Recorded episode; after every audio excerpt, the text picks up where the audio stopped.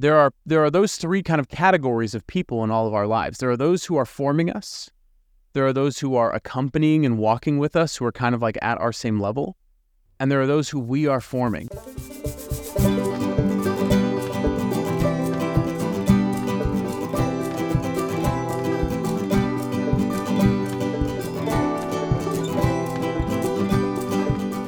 My back has been hurting so bad this past week. I'm actually thinking about removing my spine. It's just holding me back.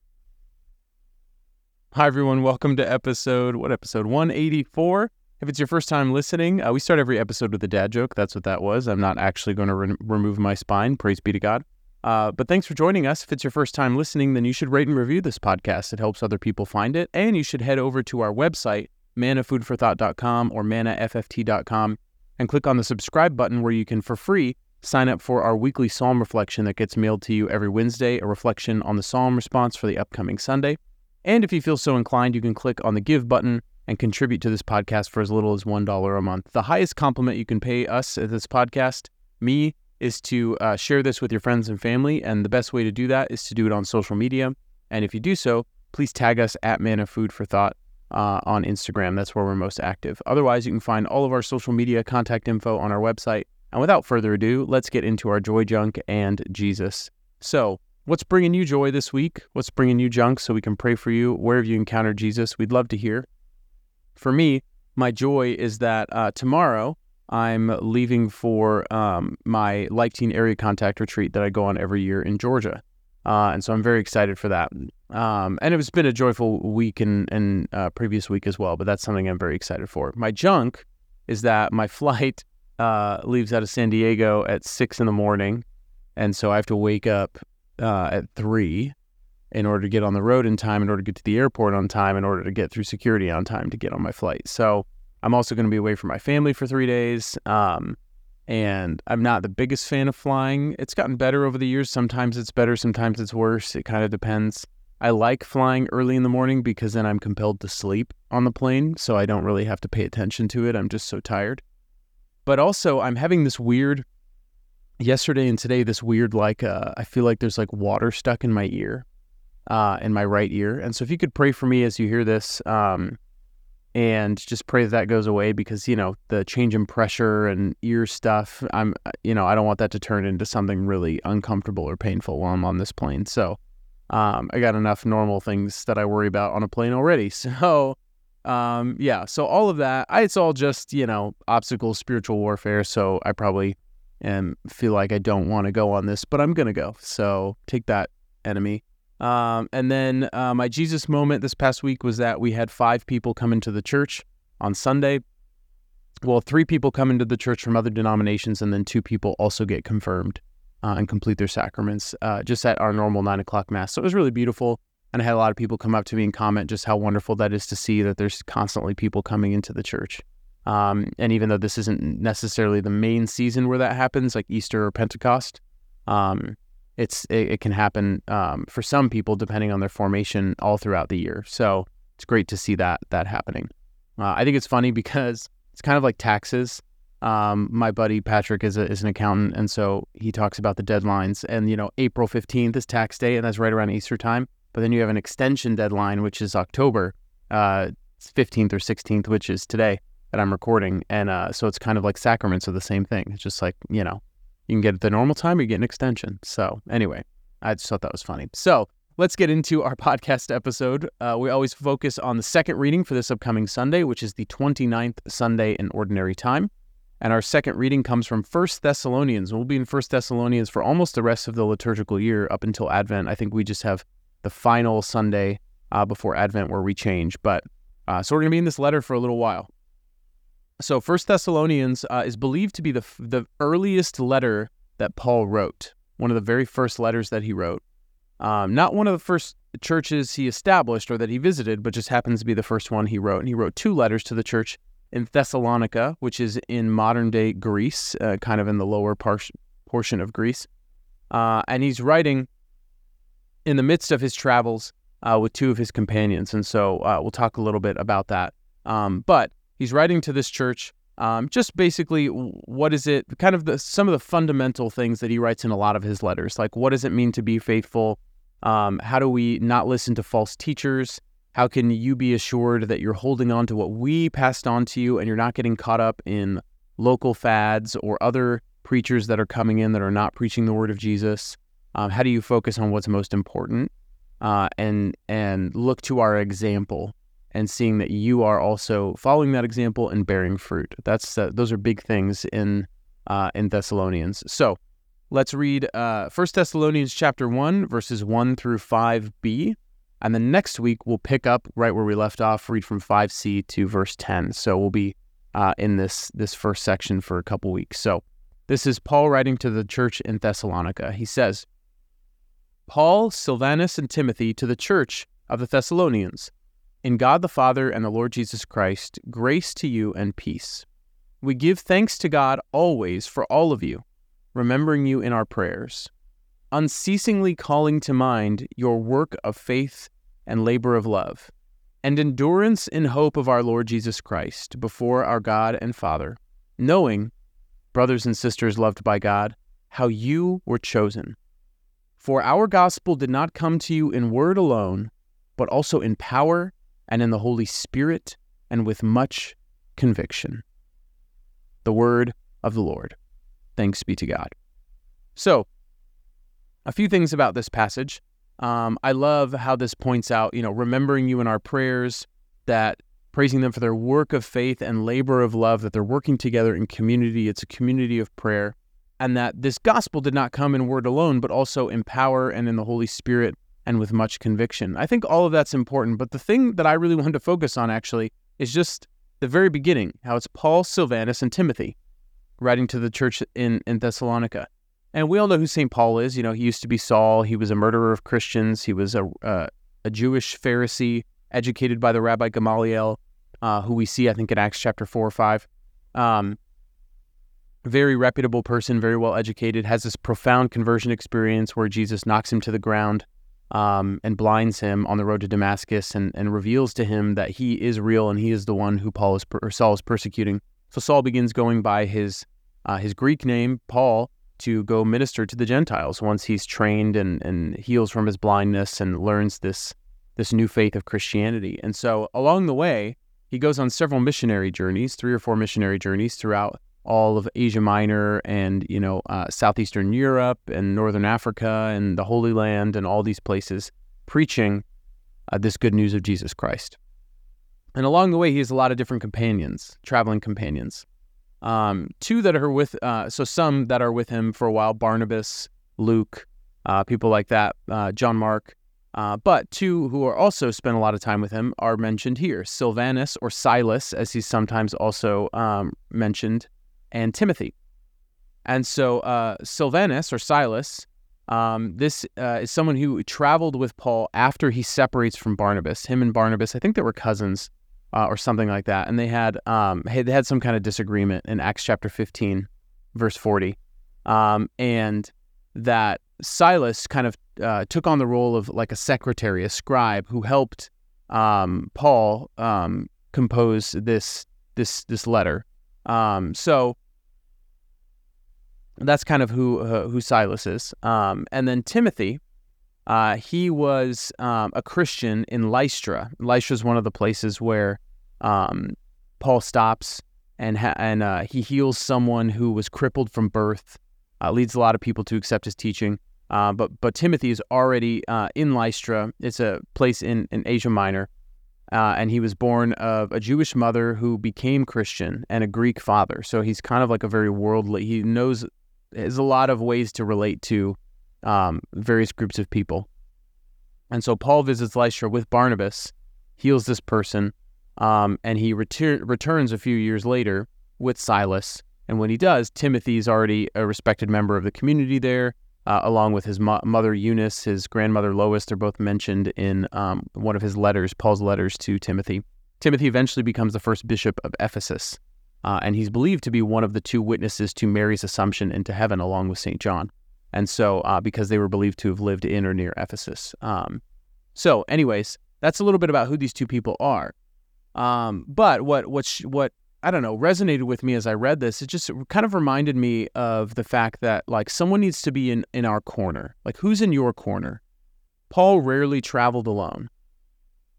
And he had these traveling companions or people that he grew close to in these different cities where he established churches that he's constantly writing to with affection and admiration and a desire to be in community with them again. Uh, you know, all these different areas. He has all these different people who he's made these these lasting friendships and relationships with. And it just made me like compelled to ask, who's in your corner? Who's in your corner? Because really, this Christian life is a battle. It's a spiritual battle. And just like uh, any kind of boxing match or any other battle, there's always someone in the corner helping that person who's in the fight, giving them advice, patching them up, you know, making sure they have water and they're hydrated, coaching them. Um, and whatever the role of that person in your corner, like who is it? Can you identify those people? Because no one is an island. Like the Catechism says, I always quote my favorite paragraph, 166, that you cannot have faith alone. That faith uh, faith is not an isolated act. It's it's something that cannot be done without community. No one can live alone just as no one can have faith alone, is what it says. And so Paul chose and needed and relied on others to form him, to accompany him, and to be formed by him. And so it just made me wonder and recognize like there are there are those three kind of categories of people in all of our lives. There are those who are forming us. There are those who are accompanying and walking with us who are kind of like at our same level. And there are those who we are forming. And whether we realize it or not, those people are around us in our lives. And we can kind of just go through life without the gratitude or the intentional like invitation to deepen that relationship or we can acknowledge like okay who are the people in my life that are in those three categories? Uh, and this just this isn't just friendship. This is like this is acknowledging like we're in service to and, and joyful label, labor together for the kingdom of god. Um, and, and this stuff it needs to be backed up by action. We'll talk about that a little bit next week but but that's it's so much easier when we're not doing it alone when we're doing it with other people. Like i don't know if you've ever had to like do something really, really hard, like work on a project or or run a marathon or something like that, like any kind of really big personal achievement or challenge, it's so much easier when you're training with other people, or you have other people testing you, quizzing you, helping you along the way, encouraging you. We need that. And Paul knew he needed that. And so, who are those people in your life? You know, I'm reminded of the words uh, of the book of Sirach in chapter 6 when it talks about what a faithful friend is like in verses 14 through 17. It says, Faithful friends are sturdy shelter. Whoever finds one finds a treasure. Faithful friends are beyond price. No amount can balance their worth. Faithful friends are life saving medicine. Those who fear God will find them. Those who fear the Lord enjoy stable friendship, for as they are, so will their neighbors be. Are you that type of friend for others? Who are those types of friends for you?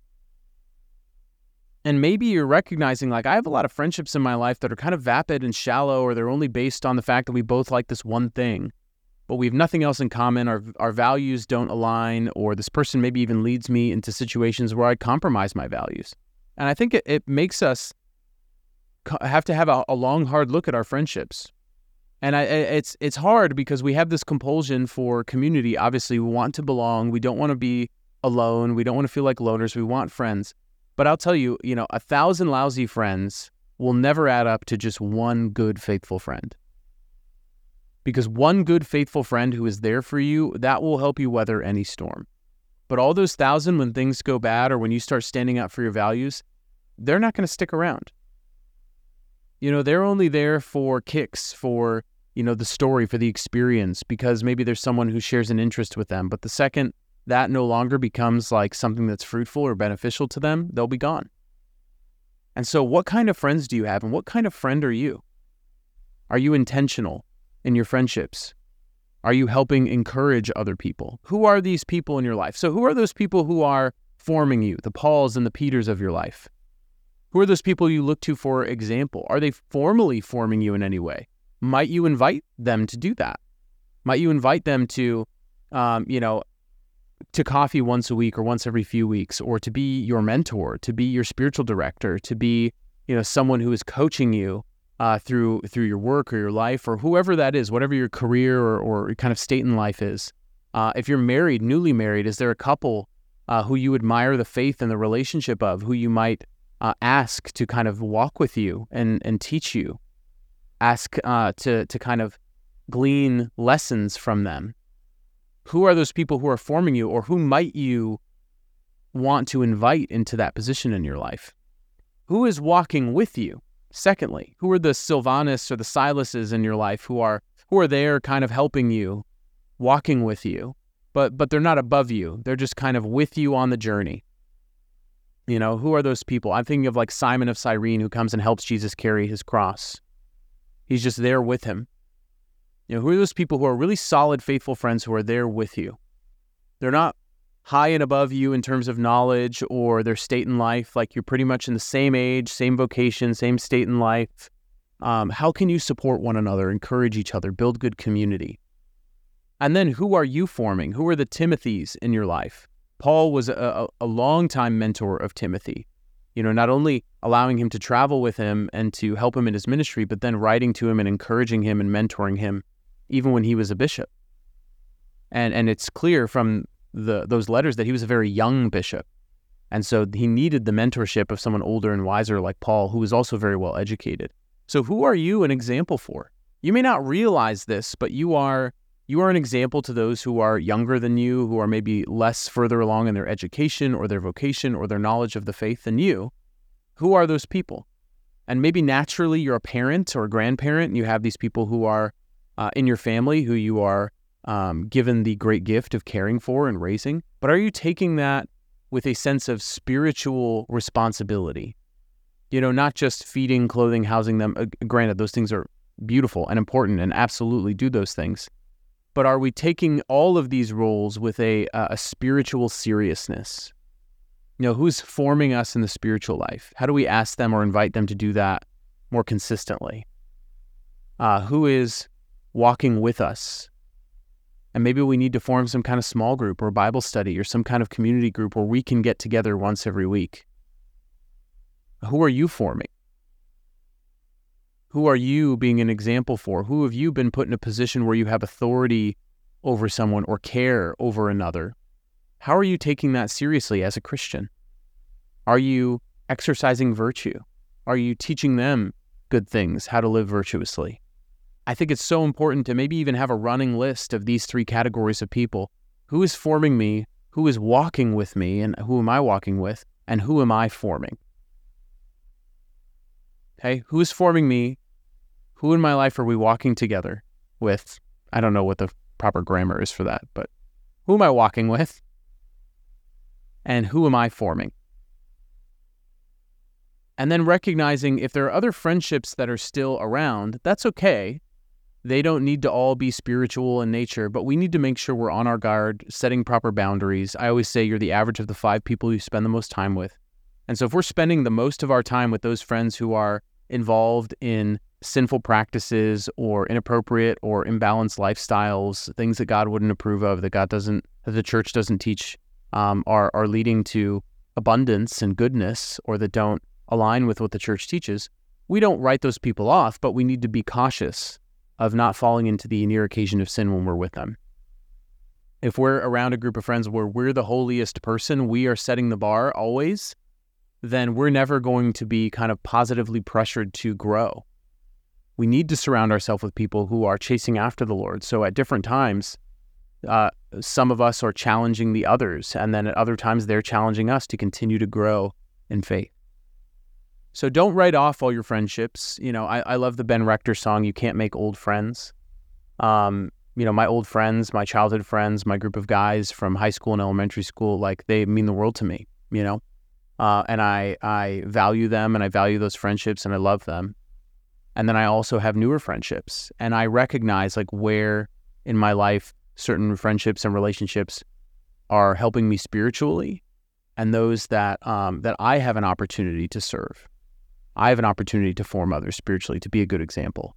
And so, um, but if friendships, if any of the relationships in your life aren't falling into these three categories, then I would say really reassess if they're actually friendships, or if if this is just kind of some kind of arrangement that has been going on for a long time, you know. Um, but pretty much everyone should be able to fall into these categories. Who's forming me? Who's walking with me? Who am I forming? Do they all have to be Catholic? Do they all have to be Christian? Do they all have to be 100% moral all the time? Absolutely not. But are they supporting us in our spiritual walk? Are they helping us grow? Are we being put in a position where we can help them grow? Or are we being tempted to turn away from our faith when we're with them? Then we really have to be cautious about how much time we spend with these people, if any at all. So, who's in your corner? Who are your Pauls, your Silases, your Timothys? And how are you a Paul, a Silas, a Timothy for others? Important things to think about this week, but that is all I have for you. God bless you, and until next time, I will see you in the Eucharist. Bye.